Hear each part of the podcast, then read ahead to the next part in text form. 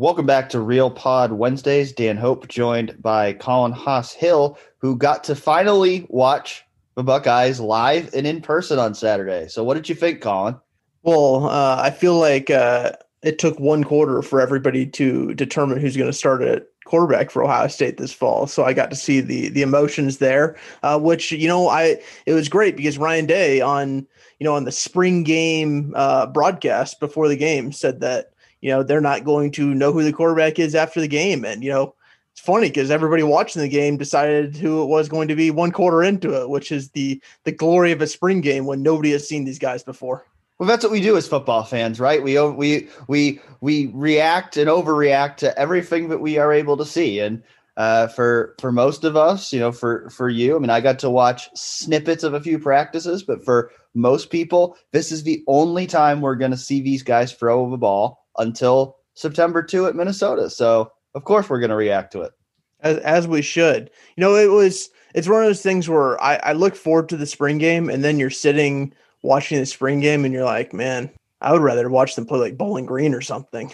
can, can, it, I don't know if it, I don't know if just if if it has changed or, or what it is, but it feels less competitive, maybe a little harder to watch than it is than it has been in past years. And maybe that's just the fact that they weren't actually tackling. It was quote unquote thud. I don't know what it was. Like it was interesting to watch the quarterbacks and at the same time, um, you know, I probably wouldn't have blamed anyone if they were interested in watching the game and two quarters in at halftime, they just decide, you know what, you know, maybe I have better things to do on my Saturday after watching watching uh, half of this. Well, I get why they did it because really, at heart, it's a practice. It's the final practice of a spring, and it's really all about trying to get quality reps for those guys. But I do think the whole Brutus Buckeye and then going to offense, defense in the second half took something away from it because I mean, I didn't even put the score in my game story because I didn't know what the final score was because literally the scoreboard in the stadium listed a different score than the live stats they sent to the media because nobody knew which team was Brutus, which team was Buckeye. I mean, they sent us rosters on Friday, and then it was very clear in the second series of the game when Kyle McCord was playing for the other team his first time in the game that the rosters did not mean a damn thing. So I think that took away some of the competitive aspect of it and that they've always switched guys between rosters but this year the whole you know roster element of it you know competitive element of it of one team winning and one team losing just really didn't matter we did get to watch some football though which i appreciate unlike those in ann arbor who uh haven't seen a single thing because i guess the the uh the key to michigan getting back on the horse this year is to have just complete secrecy until the first week. So they didn't have a spring game. That was unfortunate for all Michigan fans, I'm sure. But, you know, Dan, we did get to see four quarters of Ohio State. And, you know, I know we're going to talk about talk talk a lot about everything. I don't know how we watch that and start anywhere other than the quarterbacks though. Well, I mean, that's, that's what people want to hear about, right? That's what people want to talk about. I mean, we got we got to start with quarterbacks because it is – the biggest storyline of the spring. It's going to be the biggest storyline until the season starts and even once the season starts. So I think we have to start there. And, you know, as you mentioned, you know, it felt like everybody pretty quickly came to a conclusion about who the starting quarterback was going to be. And I think the conclusion there was CJ Stroud. And I don't know if I quite agree with that. And we'll talk about that in a couple minutes. But just to start with CJ Stroud, as a guy who I think has been viewed as the potential frontrunner in this competition all along, I think he looked the part. I don't I think you watch that if you if you went into that game thinking CJ Stroud is probably going to be the starter of the team this year, I don't think you come out of that game feeling any differently about him being capable of being the guy. No, I think that that's you know it's funny because it's hard to really explain exactly what that is, but I got the same vibe when you just watch him. It's like, well, he just he's just acting like the starting quarterback. Like he looks like he has a command of the offense. He looks like he knows what he's doing. You didn't you didn't watch him and see him make significant mistakes out there. It's not like he was throwing bad passes, he was making mental errors. It felt like he was in command of it. You know, we saw him early on go down the field to, to Chris Olave and essentially just do the throw it up to Chris Olave and let him make a play throw, which uh, you know we've seen over and over is a high percentage throw in the Ohio State offense. Um, we've seen him, what I felt like, you know, I thought I thought about CJ Stroud is, you know, we can talk about Kyle McCord and and you know his physical abilities because I think that those were on display, but he I felt like you could see the experience there. You could see the fact that, you know, he's been in the program now for over a year. And sure, he hasn't thrown a pass in a real game yet, but there is some sort of command of the offense. Our Kyle Jones uh, wrote about it on Monday as well about kind of a different plays that each of a quarterback ran.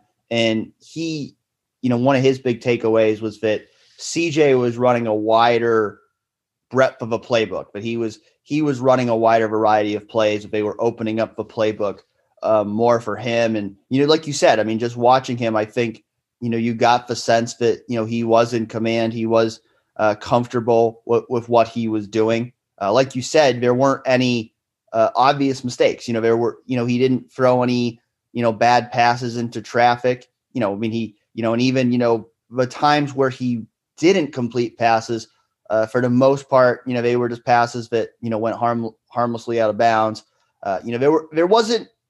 I didn't watch the game, and there wasn't like one pass that he threw where I went, "Wow, that was a really bad throw." Like, I mean, there were a couple that were off target, but for the most part, I watched it and thought he did a good job. Like, he looked the part of a guy who could be the starting quarterback for Ohio State. So, you know, I think all in all, I come away with a you know very positive outlook on CJ Stroud coming out of a spring game.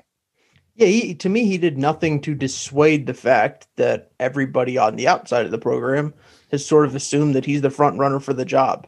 Um, and and you know there there weren't five plays that I was like, oh my, like I cannot believe he did that. Um, but that's fine. Like it's a spring game. Like if you remember what Justin Fields' first game was was like, uh, it was nothing special. so it's one of those things where it's hard to put too much into a spring game, but you know, these are the only plays that that we really get to see from him from now until August when maybe we see a practice or two and then when when when the actual games start against uh, Minnesota on that Thursday.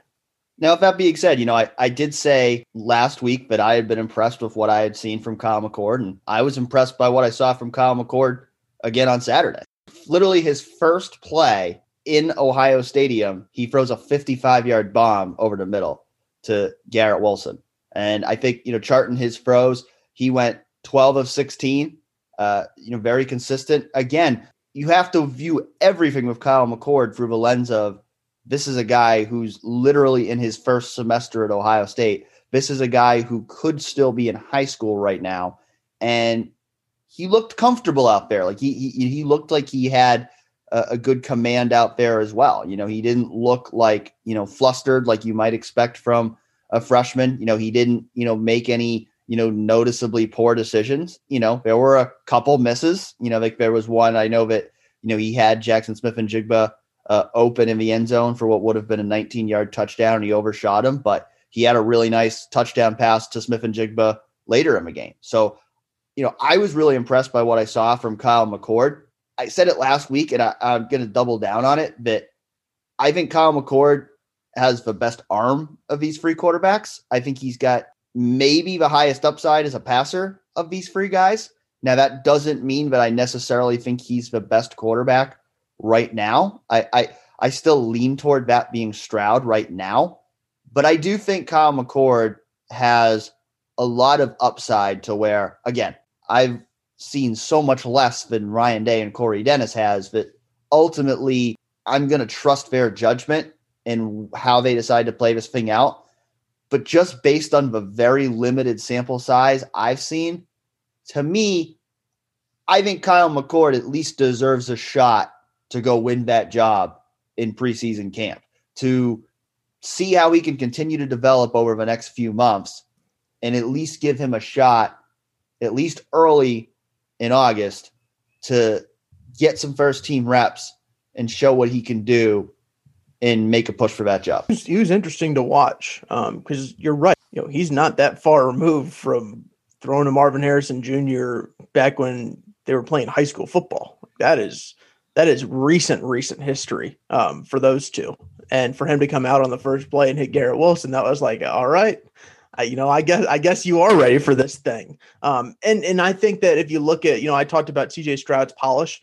You know, I don't think Kyle McCord is there right now, but he's also three months, three and a half months into being in college. Like to expect him to have that kind of polish would be crazy. And, and especially since in the back of our minds, like we can all be honest, you know, the last guy to run this offense was Justin Fields. So part of us is just thinking back to Justin Fields throwing the ball and, and maybe not directly comparing them, but at least keeping that in mind. And I think that if you look at just the arm talent, like you said, yeah, that's pretty evident that that that Kyle McCord can ha- has that. And I think you know what's going to be fascinating now is you know where does Kyle McCord go from here over the next three months? And that's just the thing. It's it's just so hard to know, but you can't really overstate the importance of that because we talk about him being in college now for three months and that being it, and him going through 15 practices at college at the college level, and like that's literally all he's going to have until the preseason starts. Um, so it's it's it's almost hard to peg exactly where he's going to be when the preseason rolls around and they're actually in a competition just because you don't know how these next 3 months are going to go. And they're so so important to closing that gap between him and Stroud when it comes to command of the offense and, and comfortability and, and what he's asked to what he's asked to do. But you see the physical tools and I think what you've been saying is right. Like there's no way you can rule out Kyle McCord right now. To, to, to him for him to win this job you know, he's just got to kill it over the next three, four months and right into preseason and, and show that, you know, he has that command, he has that control of the offense and combine it with the the physical skill set that we saw on Saturday. And and he yeah, I think he can win the job. Jack Miller was actually the quarterback who played the most snaps on Saturday. He was actually the one who took the first snaps in the game for Team Buckeye. But I think it's been pretty unanimous that he was the least impressive of the quarterbacks on Saturday. That doesn't mean he was bad. I mean, especially when you look at some past spring game performances. I mean, he wasn't bad, but when I charted the throws, the thing that really stood out to me with Jack Miller was he did not complete a pass farther than 11 yards downfield on Saturday. And again, talking with our Kyle Jones, you know, the big thing that he took away as somebody who really watches the scheme was it seemed like even compared to McCord, that they were running a more limited offense with Jack Miller. But you know, it was it was just a lot of short throws. They weren't really trusting him uh, to to do the same things that you know Stroud and even McCord were doing. You know, he didn't throw any touchdowns. He had an inter- he had the only interception of the day. To me, you know, I mean, again, all of this comes with the caveat of it's just one practice. We didn't see what happened in the other 14 spring practices. Maybe Jack was the best quarterback in those practices. We don't know that. But just based on what I have to go off, and that includes the little bits of spring practices I've seen as well, to me, it would seem like Stroud and McCord are the better options here, and that Jack I've said it before. Whether it ends up being at Ohio State or somewhere else, I think Jack Miller ha- has the skills to be a successful college quarterback. But my perception right now would be that he is the least likely to win this job. Yeah, I think everybody went into the spring and, and went into this year really expecting that he was the least likely of the three to to win the starting quarterback job. And I think coming out of it, like to be quite honest, like to be blunt, like I think everybody would be just totally blown away if he's the starter. It's not that you can rule him out entirely because, like like you said, you know you've only seen snippets of practices. We've seen one fifteenth of their spring practices, um, and he's been on campus now for over a year. So to to say there's a zero percent chance probably isn't accurate, but it does feel like if you're if you're talking about command of the offense, comfortability of the offense, it feels like CJ Stroud has that edge. If you're talking about the best arm, the best physical package. It feels like Kyle McCord has that edge. And when Jack Miller's behind them both in those two categories, like I just think that that's a hard thing to overcome.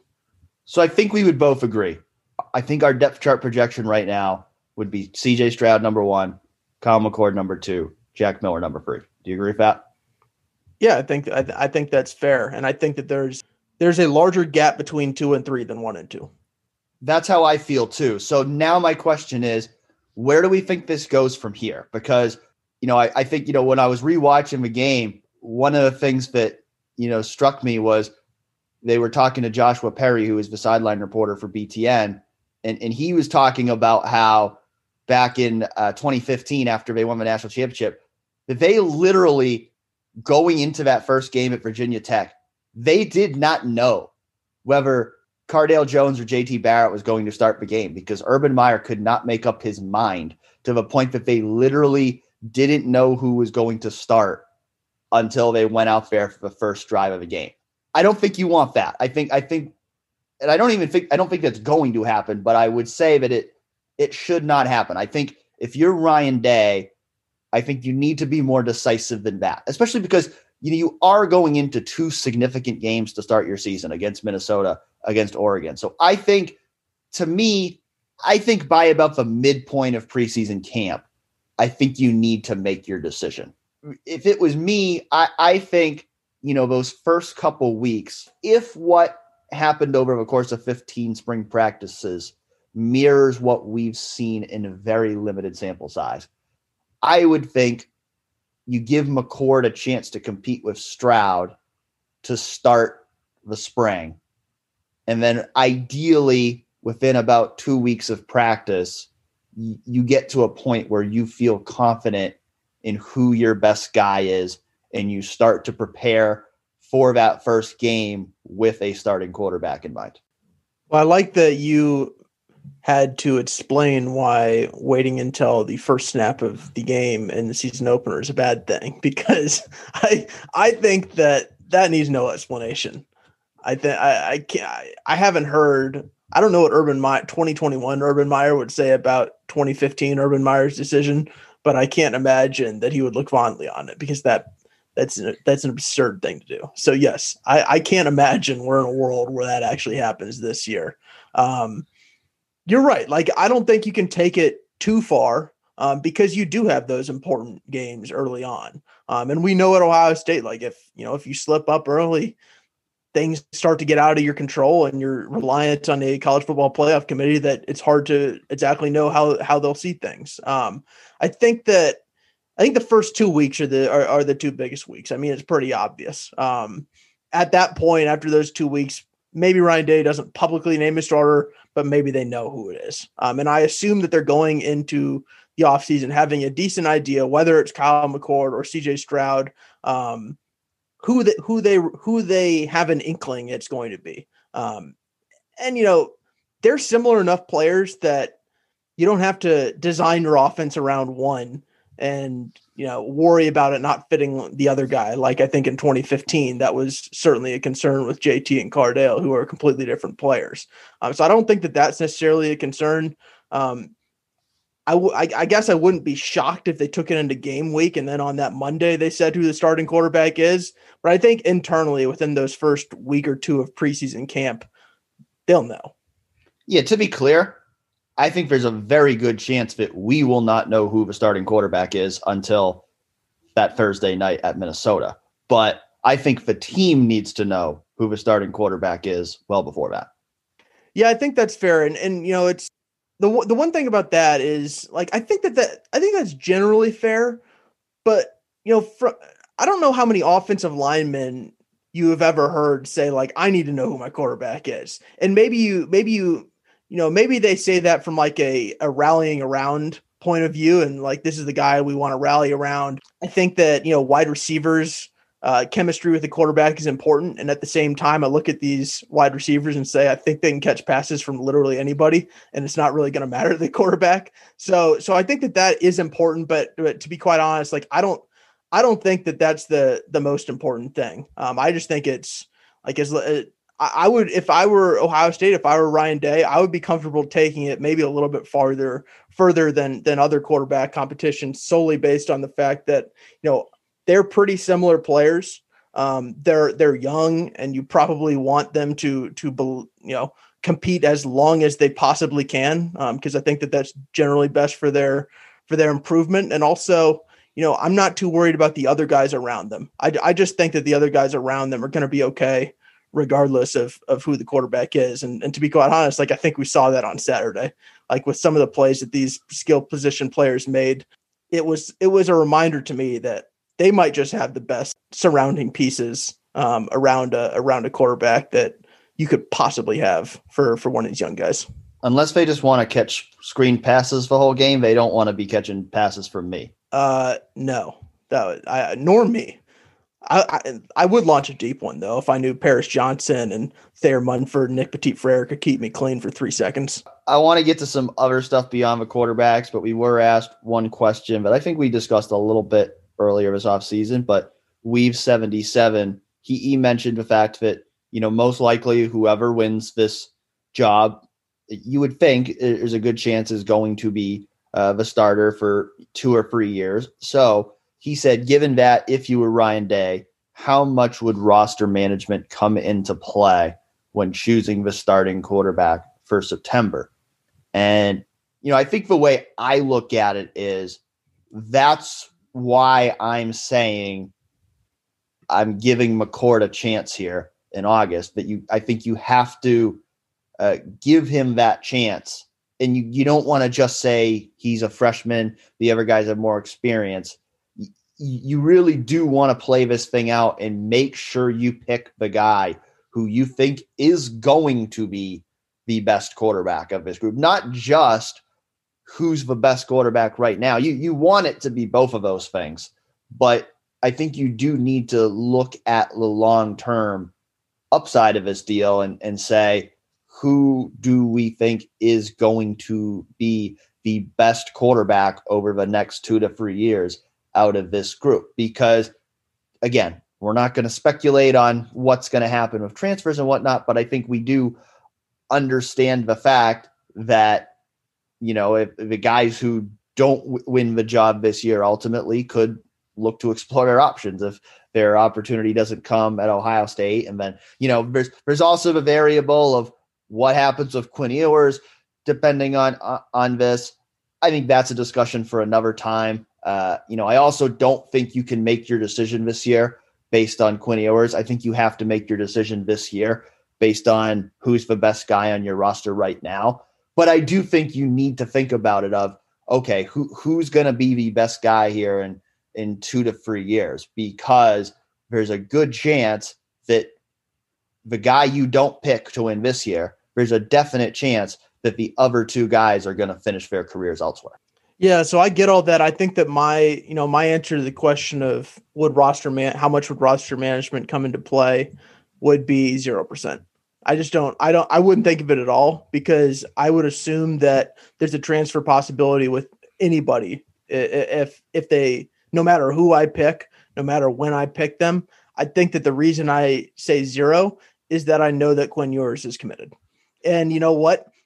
It's all like we're talking about a quarterback competition right now. It'll be crazier in 2022 when it's the preseason and it's whoever started this year versus Quinn Ewers. And if there's anybody else remaining from these three who who who sticks on the roster and tries to win it out. So so my my roster management uh would my my percentage of thought that would be roster management beyond this specific season, be quite honest, would be zero. And my roster management in the spring to the fall to make sure that no one would transfer before the fall of 2021 you know that would have been significantly higher because you definitely don't want any of these tr- three transferring before this upcoming season it's just that you know i if i were if i were ryan day i would just assume that things are going to go haywire in the quarterback room after basically every season. And if it doesn't happen, just be happy it didn't happen and know that you're recruiting five stars uh, in the pipeline.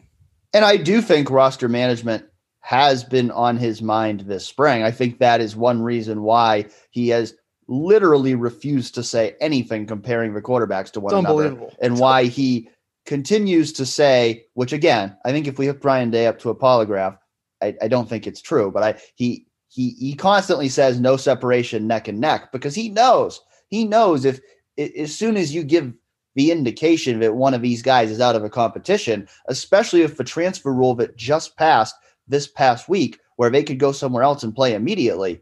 You know, if one of these guys thinks he's out of a competition, he absolutely could enter the transfer portal and go transfer somewhere right now. So I think there's absolutely a concerted effort from Ryan Day to try to keep all three of these guys happy so that they are on the roster this season so that he doesn't suddenly have a depth problem at quarterback. But I think I agree with you that I think beyond this season, you really can't worry about that. You've got to just pick, you know, who's the best guy of these three right now. Because I think you have to. You're not. You're certainly not pushing them out. You certainly want them all to stay, but I think you you have to go into this assuming the other two guys might transfer. But when you have Quinn Ewers coming in, that's not as big a deal. All right, I'm quarterbacked out. What else we got? I am quarterbacked out too. Well, I think the other big storyline to me of the spring game was all the freshmen that were impressive. And Kyle McCord was certainly one of them. But Jack Sawyer had the, the, the, the official box score only gave him three sacks, but I've rewatched the game. He did have four sacks. Jack Sawyer had four sacks in his first time playing in Ohio Stadium. Emeka Egbuka had seven catches for 123 yards. Marvin Harrison Jr. looked the part as he has all spring. He had seven catches for 49 yards and a touchdown. And then, you know, it was a hard game to evaluate the running backs, but I thought TreVeyon Henderson was pretty impressive too. Uh, he had the most rushing yards and the most receiving yards among running backs in this game. So, my one of my big takeaways from this spring game, you know, we had talked last week, uh, is you know, is Ryan Day getting soft, uh, taking the black stripes off early? But no, I don't think so. I think this freshman class might just be really freaking good. Yeah, you know, I was I was slightly skeptical of that last week, and I'm I'm coming around to it because they were impressive. And I think that I, I think I'm going to write about that this week. And, and that, you know, we talked when Ryan Day became head coach about whether Ryan Day could recruit the way that Ryan Day needed to to keep Ohio State a national powerhouse and to keep Ohio State at the level that Urban Meyer got it to. These are all Ryan Day guys right now. They really are. And it's unbelievable to to see what he's done because you know, you you can see the future when you see a guy like Jack Sawyer have four sacks in a spring game, or Emeka Egbuka have more than 100 yards, or, or Donovan, or you know Marvin Harrison Jr., who was uh was maybe a little bit forgotten about among the wide receivers who they brought in, especially with so much conversation about Egbuka, um, come in and, and look really really solid off the bat. And you just think about these guys have been on campus three months. Like, what's it going to look like when they've been on campus three years? Yeah, no doubt. I mean, I think, I think, you know, again, I mean, to have five guys out of that those 15 early enrollees who are already flashing in, in a spring game, I think gives you a lot of reason to be really excited about the future of these guys. I think, you know, the question I have now, we already talked about McCord, but for the other guys that we just mentioned, is what kind of roles do we think they can have as freshmen? Because they're all at positions that are pretty deep. I mean, wide receiver, of course, we talked about how loaded they are there with Chris Olave and Garrett Wilson, Jackson Smith-Njigba, Jameson Williams, Julian Fleming. You know, defensive end, they've got Zach Harrison and Tyreke Smith and Tyler Friday and Javontae Jean Baptiste all back. At running back, you've got Master Teague and Miyan Williams and Marcus Crowley and Steele Chambers. But I look at all of those guys and I say, you've got to find a way to get those guys on the field this year. Who are who's the guy who right now maybe you felt was most blocked or maybe a guy who you just thought maybe would need a couple years to develop who all of a sudden you're just pretty confident is going to have some sort of a, a rotational role. I mean, if we're talking going into the spring. I mean, I don't think I think everybody who's listening to podcasts knows I haven't been thinking this for a while, but like going into the spring, I would I, th- I think my initial depth chart projection that I did in January, I don't think I even had Marvin Harrison Jr. on the free deep because they're just that loaded at receiver. But now I really think he's going to have a spot in the rotation this year. And you know, I think again, I mean, we, we talked a little about the the you know the Julian Fleming situation last week, and you know, we'll see how that plays out if he's healthy in preseason camp. But, you know, I think Marvin Harrison Jr. is a guy who has done what he's needed to do this spring to steal someone's spot in the rotation. And I don't know that I necessarily saw that coming, but, you know, just watching him, he just seems so polished. I mean, you know, his route running is just really impressive for a guy who's only been in the program for 15 practices because we know you know, Brian Hartline can develop route runners, but he's a guy that he just seems to be starting from a very advanced place uh, where he can just continue to get better. And the same for Emeka Egbuka. I mean, Emeka Egbuka, Uh, he, he's probably of the five stars, probably the guy we haven't talked about as much this spring. But man, watching him, I mean, he he also absolutely looked like a guy who can make an impact this year. Yeah, and it's you know what's funny is like sometimes sometimes you see it as as some lower rated prospects who shine early on. Um, and I think Marvin Harrison might technically be that because if you were to look like maybe he's the 10th or 11th best player in this class, which is sort of crazy considering he's a top 100 recruit nationally. Um, but we're seeing the five star guys be five stars right away. And I think that that's encouraging because, you know, sometimes we've seen over the years some five stars take longer to develop. And, and some of those guys really turn out good. But let's be honest, like when was the last time there was a five star who early in their career you could see the flashes of like, oh, he's a I, I can see why he's a five star, and then he just didn't live up to the hype. To be quite honest, that doesn't really happen. And I think that I think it's I think it's a really good sign that Egbuka, Henderson, Sawyer, and McCord have all shown signs to be like, yep, okay, I'm seeing it. This guy's a little bit different than everybody else you know, I don't want to get ahead of myself, but man, like you just watch Jack Sawyer on Saturday. Let's get think, ahead of ourselves. You think, I mean, you, you just watch him and you think, yeah, this is the next Chase Young. This is the next Bosa. Like, yeah, it's like this guy's gonna go top five sometime. Well, not sometime. He's gonna go top five in three years. like that's I. It's getting so far ahead of ourselves that it's lunacy considering we've never seen him play a game for Ohio State. He's played one game of competitive football in 18 months. And it was a freaking spring game where his sacks were against a couple walk-ons and a couple third and fourth stringers. But can we go full bore? Like you don't see this. You don't see someone get four sacks in a spring game. No, and like now to me, it's like, okay, like I said it before, but I think he has to have a role. Now it's like, okay, how big is that role going to be? Because like Tyler Friday and Javontae Jean Baptiste need to have made big strides this offseason if they're keeping Jack Sawyer off the field. Because I think Jack Sawyer, I mean, you can see it. I think this is a guy who's got some serious instant impact potential. I don't I don't think he's taken a starting job away from Zach Harrison or Tyreke Smith. But I think him working into that too deep and having a real place in that rotation as a freshman is very possible. Yeah, I was a little bit skeptical on that last week, and I wish I had seen the spring game before I had been skeptical because I'm no longer skeptical. I mean, I think I don't know how many snaps he'll play. You know, maybe he's learning against the run, and maybe maybe he'll be out there more for pass snaps, third down snaps. You know, it's hard to know exactly what his role will be. But if I was guessing now, like I think he'll have the third most snaps at defensive end. Like I just think he'll end up with that because talents like Jack Sawyer, you know, I was about to say they don't come along very often at Ohio State. They tend to come along a little bit more often than at other places, but they shouldn't come along very often because he's different.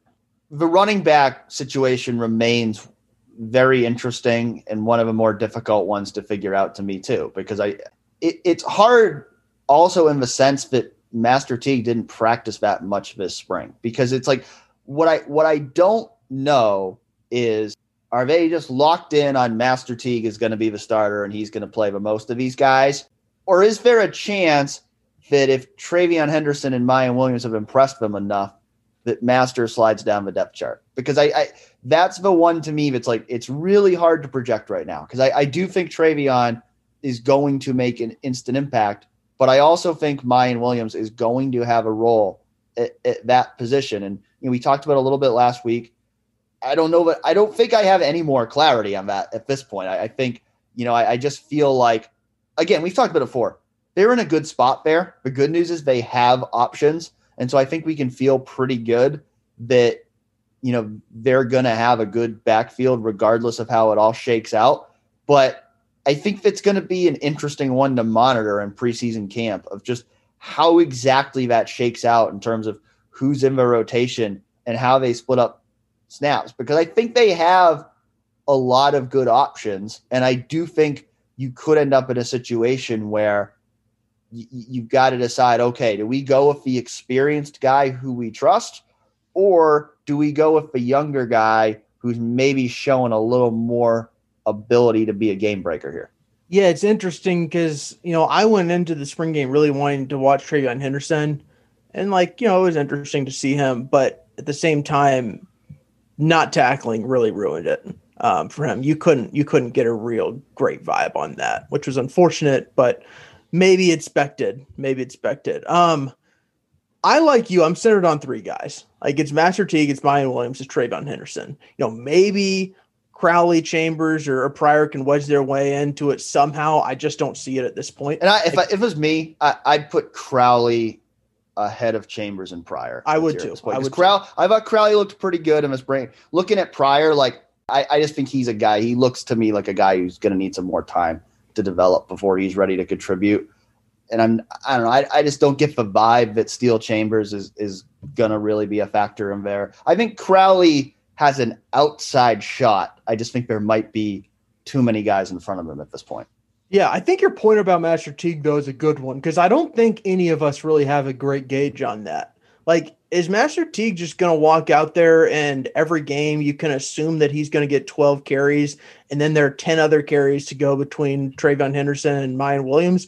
Or, like, is there a chance that Master Teague could just get usurped and have like three or four carries a game? I, I really don't know. Um, because, Same. like, to be quite honest, like, I think his ceiling's lower than both TreVeyon Henderson and Miyan Williams. Um, but he's also a two-time All Big Ten guy. He's been around. You know, he's the consummate leader. You know, he's a physical freak. All these things. Um, I just think his ceiling's lower, and and I think and and, and I don't know how Tony Alford's going to going to use them because if you remember, like when Mike Weber and J.K. Dobbins were in the backfield, like I think most of us thought that J.K. Dobbins was definitely the better running back, and they played fairly similar snap counts, had fairly similar touches.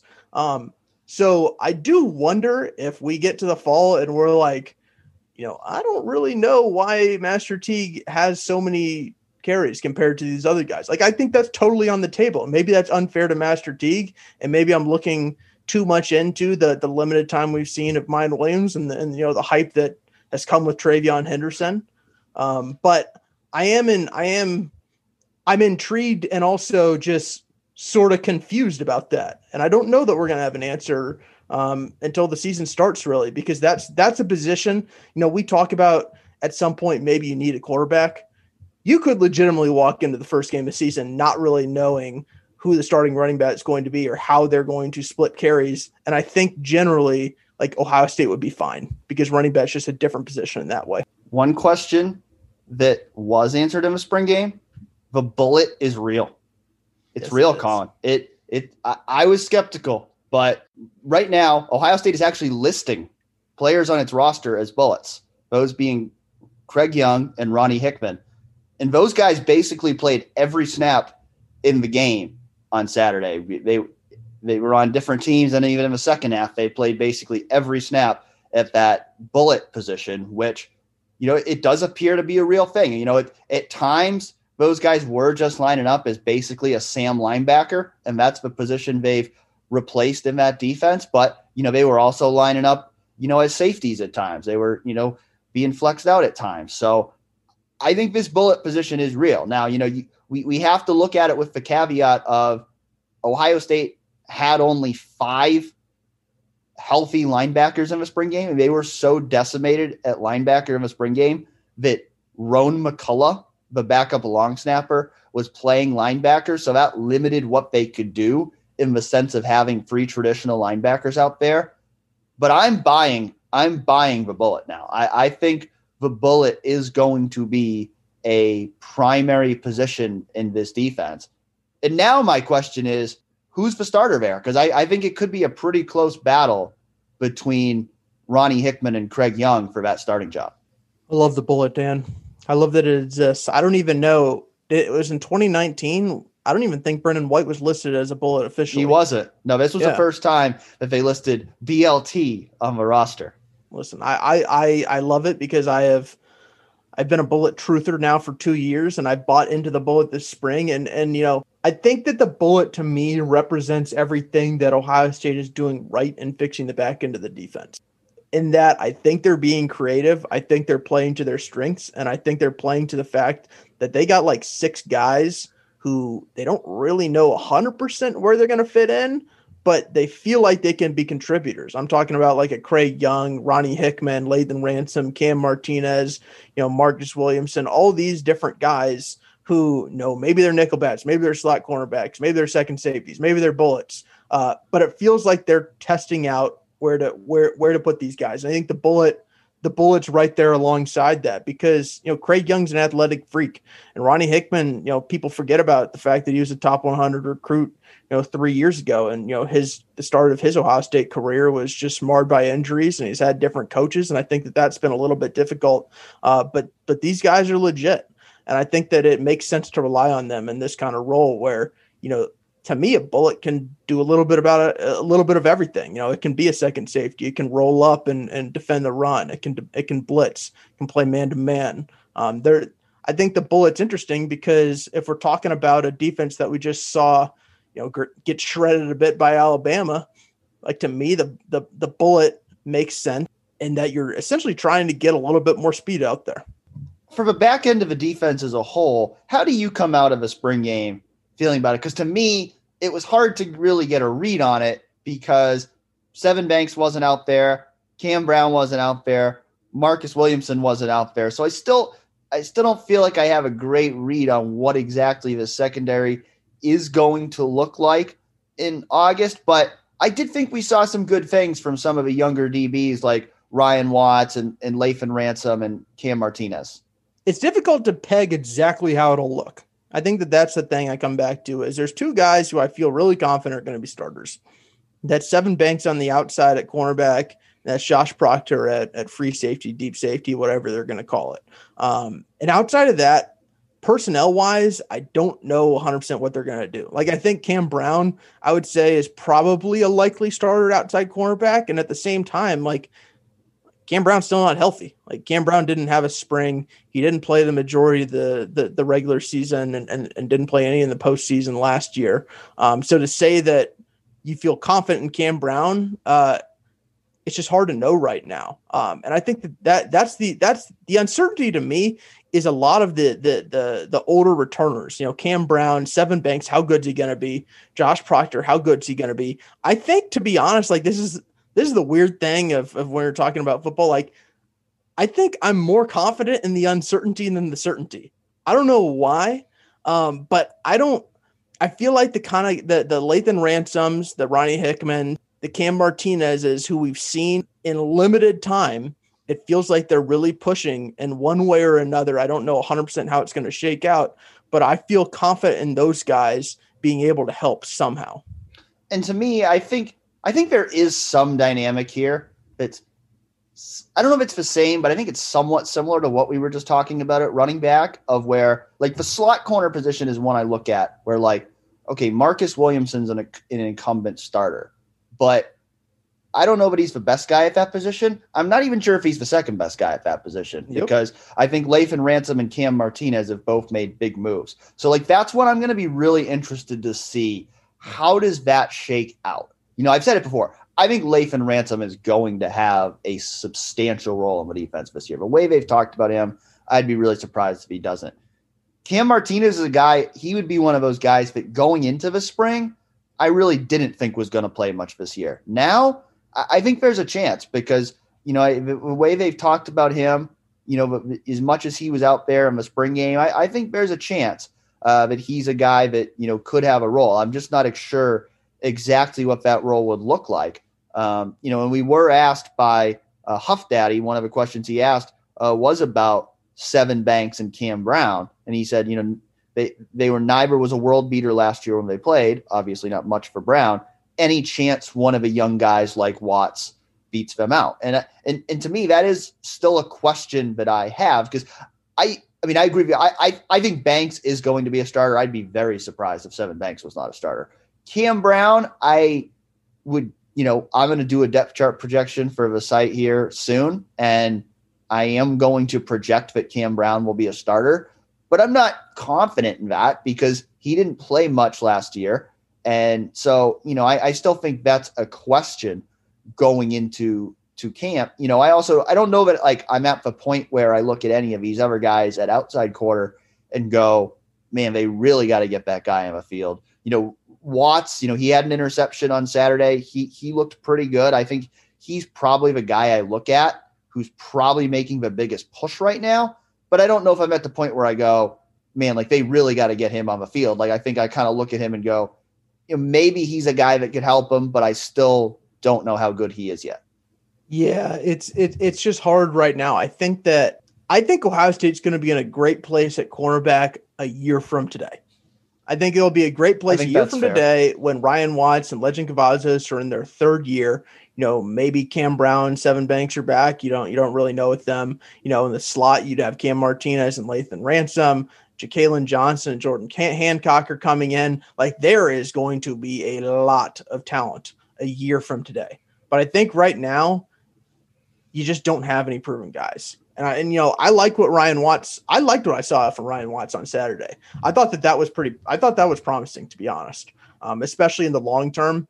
But if we're talking about this was one practice, like we're talking about one interception and one practice that he had uh, of the forty or so practices they'll have before the season starts, it's hard for me to overblow that and say, you know, they have to get him on the field. Like I think it's possible that he beats out Cam Brown, um, especially since Cam Brown's been hurt and we don't know exactly when he'll be back. Uh, but I, I like you. I would give. I, I would still project Cam Brown as a starter. I think there's a chance he gets beaten out. Um, this, I think a guy like Ryan Watts would have to have one heck of an offseason here, one heck of a summer, and just ball out in the preseason camp. But I, I'm I'm also not ruling that out. Minbuck asked us who are some players who had an excellent spring game we might not have noticed, and you know, I think this is a tough question because there's so much substituting in the spring game, and there's only you know so many plays that you know there's only going to be so many stars in a spring game. But I'll just mention, you know, from watching and rewatching the game a little bit, you know, a few guys who also caught my eye that we haven't talked about. I thought Tommy Eichenberg looked pretty good out there. I you know, specifically noticed him making a couple plays in coverage because that's been my bigger question with him is you know what what kind of player would he be in coverage and from what I saw, I, I, thought he looked pretty good in that regard in the spring game. Uh, Cody Simon would be another young linebacker that I, I, thought looked good. Just just watching the game, I you know he's a guy that you know I've talked about, but I still think you know I think Teradja Mitchell and Dallas Gant are probably the starting linebackers at those two inside spots. But I think Cody Simon's a guy who's making a push there, where you know maybe after missing the spring, maybe Dallas Gant has got to beat him out uh, now in preseason camp, and then you know, watching on the defensive line, uh, I, I, one play that caught my eye was uh, Jerron Cage had a really nice spin move uh, to beat a blocker and then and got a sack off that. That that is a kind of play I hadn't seen before from Jerron Cage. And then you know a couple of the younger guys who caught my eye as well. Noah Potter, who just moved inside to defensive tackle. Uh, he seems to be taken well to that move, you know, and I, I think that's an interesting move there because I think we talked about it with Jack Sawyer and all the returners at defensive end. I don't think there was really going to be any path to substantial playing time for him at defensive end this year. But I think if that defensive tackle rotation, you know, maybe there's a shot. You know, it's probably a third team guy, but we know Larry Johnson likes to rotate deep on that de- defensive tackle spot. He's a guy that to me, uh, you know, looks like he's maybe making a push there for some snaps at defensive tackle. And then uh, Jacolbe Cowan's a guy I noticed as well. Uh, he was playing a little bit of defensive tackle, a little bit of defensive end. We didn't see him play at all last year because he was injured. He looked like he was doing pretty well in there. I don't know that I see a significant role for him this year, but just to see him out there making a few plays and showing some versatility, I think is a good sign for what he could be in the future.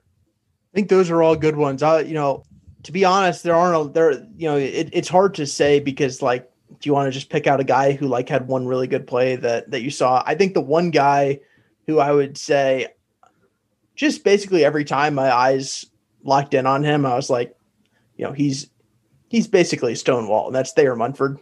And I don't know if that was the guys he was going against, maybe not being uh, the the all time greats, um, or if it was just Thayer Munford has taken a net step. But if you're if, you're CJ Stroud or if you're Jack Miller, if you're Kyle McCord and you have Thayer Munford at left tackle, you got to feel pretty safe.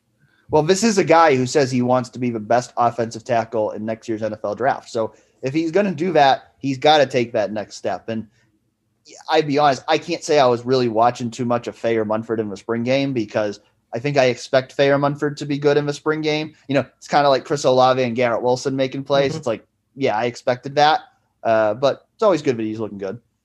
He also played a lot more than I thought he was going he to. He did. I, I agree. He like five snaps and then they'd take him out, but he he played into the second half. And I think that speaks to the fact that they're they've been talked so much about trying to make up reps this spring because they had less this this fall, and so I think that's why you know you did see a lot of those starters uh, play deeper into the spring game this year than we've seen in past years because they're just trying to get those guys as many reps as possible. Yeah, it's you know you know, I, I come out of this, I come out of the spring essentially, you know, one of my main points is that there are no major injuries that I feel like are going to keep someone out in the fall. And we've seen in the past that has happened. You know, maybe Mitchell Melton uh, misses games this fall. We don't know exactly his injury, but Ryan Day said it's significant. No miss significant time. Uh, so maybe he's a guy, but let's be honest, like he was probably a third string linebacker on our on our projections. So if we're going to talk about like starters, everybody's healthy, and you got to feel you you have to feel pretty good about that. That sure there there are some guys who maybe didn't play in the spring game or whatnot, but everybody will be healthy by preseason who is projected to be a starter. And I think Ryan Day even said that right at the start of his post game press conference. Like our biggest goal was getting out of here healthy, and we did. So yep, uh, it's always a good thing when you're a coach. Dan, you want to end this by talking basketball? Yeah, let's talk a little basketball because there was some basketball news uh, this past week. Uh, biggest of that coming on Saturday night after the spring game with Joey Brunk announcing his transfer to Ohio State. Joey Brunk was a guy who actually started his career playing for Chris Holtmann at Butler, then spent the last two years at Indiana, and now he's going to finish his career using his extra year of eligibility to play at Ohio State. So probably the most important thing for people to know about Joey Brunk is he's six foot eleven, which uh, there's been a lot of uh, clamoring for Ohio State to add a big man. They've now done that. Maybe not the big man that everyone wanted, but somebody who's got some experience, somebody who's going to be able to play a role for them this upcoming season. Colin, why do you think he was the right fit for what Chris Holtmann and his staff were looking for? I was saying he is big and he is a man. This is this is the big man that, that we've all heard about. I think, you know, the one thing about Joey Brunk is he's not Efton Reid. Uh, like we can all be honest about that. Like this, I've talked about Efton Reid for a long time. Ohio State recruited Efton Reid for three plus years. You know, he's a he's a five star, the number twenty three player in the country, a legit seven footer, somebody who would really helped Ohio State. And basketball recruiting is a different beast. So, despite that, you know, in the last in the final weeks of his recruitment, you know, LSU got involved heavily, um, pushed themselves to the forefront of that recruitment alongside Ohio State. Um, Pitt had been after him for a while, and then out of absolutely nowhere, the night before, there started to be some Florida some Florida State smoke, which like I cannot stress how out of nowhere this was. There were so he was supposed to make his commitment last Thursday if I remember, was it last Thursday or it was Friday? Thursday. It was Thursday. So it was last Thursday. As of Wednesday night at like 9 p.m.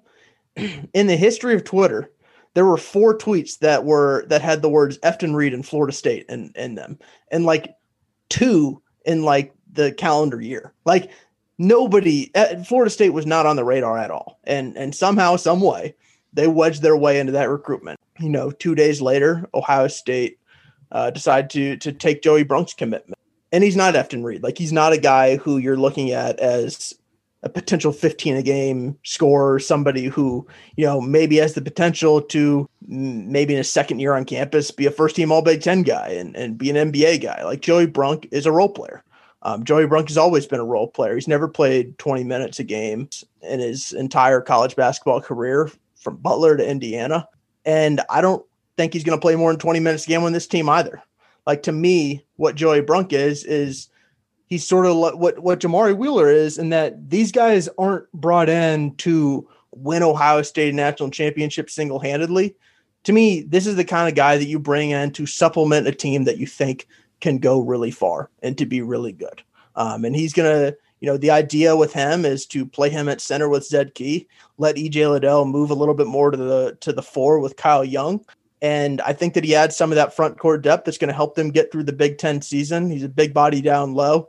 Um, he's a decent finisher inside. He's a decent rebounder. His athleticism is a, is a little bit lacking, which makes him, you know, a little bit more of a concern defensively.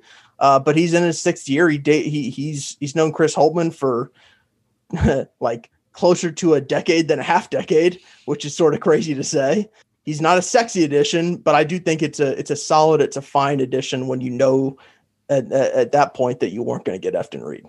Yeah, to me, I think he is what they need. You know, I mean, obviously you'd, you'd rather get an Efton Reid, you'd rather get a Chet Holmgren, but if you're not going to if you're not going to be able to get that five star guy, I, I think he fills a need because I look at it unless EJ Liddell goes to the NBA, you know, Joey Brunk's not going to be a starter. I mean, EJ Liddell and then Kyle Young, who also announced his return last week, you know, they're going to be your starters in the front court. You know, you've got Justice Sueing in there, you've got Seth Towns in there, you've got Zed Key in there. So you really what they needed was a rotational guy. They needed a guy who can give them some minutes off the bench.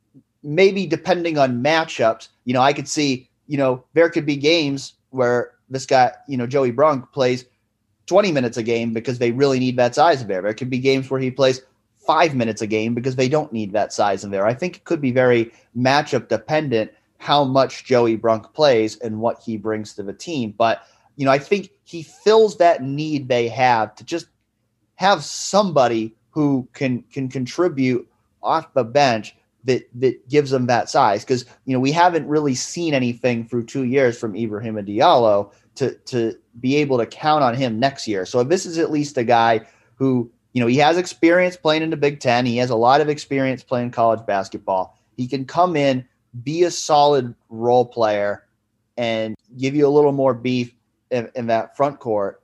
And you know I think that's good enough for this team to have a chance to be a contender. I mean, yeah, an Efton Reid would give you a bigger spark, but I think adding a Joey Brunk is good enough for this team to have a chance to be a contender.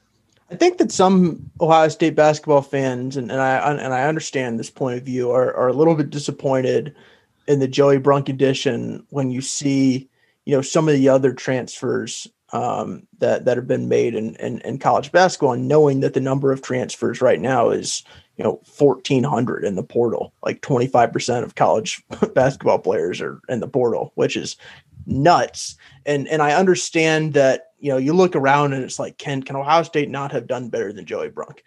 And i and i and i get that point of view. I'm sympathetic to that point of view. You know i think there are aspects of joey brunk's game that i that i like um, and that i think are helpful. And then there's also like the reality that maybe i think ohio state could have gotten somebody who's a little bit better of a shot blocker, a little bit better of a rim protector, somebody who's a little bit more athletic. You know, I, I wonder that personally when I think about the fact that him rotating with Zed at center means that I think that those two guys offensively are going to be helpful. I think that defensively, that's going to be a little bit of an adventure. Um, and I'm interested to see how it plays out. You know, those two guys I think are going to need to make significant strides defensively, but also like, you know, there are guys, there, there are guys names like Tre Mitchell from UMass, who was thrown out, um, some other guys, and and I think that the the the point I'll make on that is I get not being super excited about Joey Brunk but if you're going to go try to recruit a guy who's already averaging 15 a game somewhere else and say, come to Ohio State and play center, you'll rotate with Zed. We also have EJ and and um, and Kyle Young in the front court. You know, Seth Towns is going to be healthier. Justice Sueing's a double digit scorer. We're bringing in a five star Malachi Branham. We have Duane Washington. We have Meechie Johnson. Like, there's one ball, guys. like I there at, at, some point you have to understand that you're not going to bring in an established college scorer who's averaging 15 a game and bring him into to this team. Now, the caveat being, I think next year they will need to do that because if you have eight seniors on this team, which is sort of crazy, and maybe one or two of them come back for an extra year because you know some of them will be eligible to do that. You know, maybe only lose six or seven guys, but you're going to need to hit the transfer portal for some significant additions next year. I just don't think that you needed that this year. I think to your point, you needed a guy who is going to come in and supplement what Ohio State has on its roster right now. And Chris Holtmann really knows what Joey Brunk brings. Um, that relationship has, been really strong for years and years and years. You know, he has a really good idea of, you know, his health and where he's at in, in terms of that. And I think that if you're looking for a role player, like he's Joey Brunk's not a he's not a flashy name, but I to to your point, like I think he's good enough for what they needed. And like you said, there's this role that he's coming into play might not have been appealing to the top people in the transfer market, but for him, I think quite clearly the appeal to this move is the chance to play for Chris Holtmann and his staff again. Yeah, yeah, I think that's definitely the case. And also like to do exactly what Jamari Wheeler told me that he wants to do, like compete for national championship. Because, like, for I think that I don't know if it's just the loudest voices on social media or whatnot, but there are some people who are just very upset with where Ohio State is as a program. As if I'm not looking at all these preseason projections for next season that say like Ohio State's going to be a top five team. I feel like I'm going crazy. Like I feel like they're in a really good place right now. And and last year was a terrible, terrible ending to the season. And you can say like they're about to enter year five, and Chris Holtmann hasn't reached the second week into the week week at the NCAA tournament, and, and that's you know I understand that point of view. You can also say that you know he had one year with Thad's guys. He had one year that was rebuilding. The third year, the NCAA tournament got canceled. The fourth year, they had a terrible upset. Um, so essentially, to me, uh, if they have another terrible upset next year, I would be more concerned than I am right now. Um, I think that this roster that they have right now is pretty well constructed, unless EJ or Duane Washington decide to to go pro and stick with stick with keeping themselves in the in the NBA draft pool. Like I think they're going to be really good next year. Dan, where are you at right now?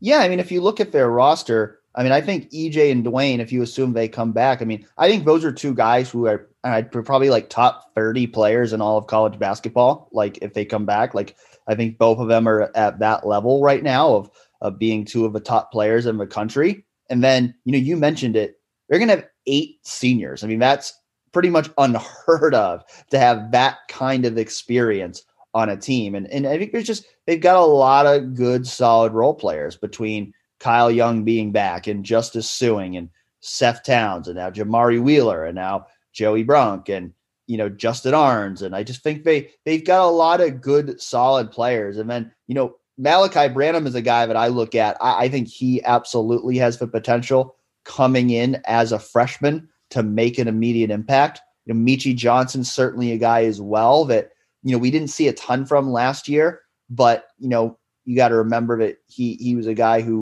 was basically a high school senior playing college basketball. So I think with him having a full year, you'd expect a significant stride from him. So I think you look at the roster as a whole, and I think it's a very deep roster. I, I think it's a it's a well-rounded roster. You know, I don't again, I mean, I don't know if there's a superstar on the roster, but I think all in all, I think it's a well-rounded roster to where, you know, they should be capable of being a going deep in the NCAA tournament kind of team. Now, will they do that? Again, I mean, I think I think it's fair to be skeptical because of the fact that we haven't seen Chris Holtmann do it at Ohio State yet. But I think in terms of having the pieces to be capable of doing it, yeah, I think the pieces are there.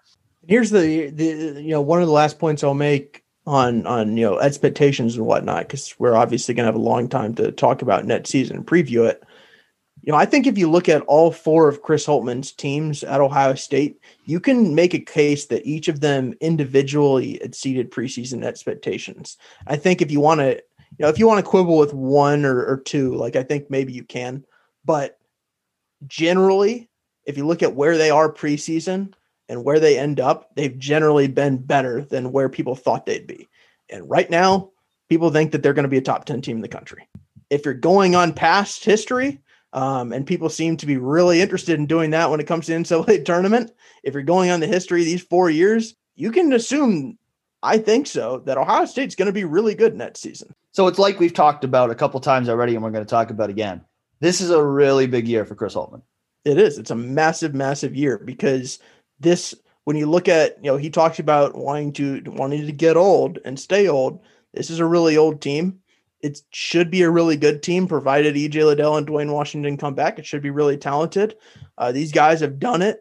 They've lost at a high level. They've won at a high level. They've done everything in between. Uh, they have they've built up relationships with you know the the coaches over over the years. You've got guys like Seth Towns who have who have come in from from other schools and ingratiated themselves and into the team.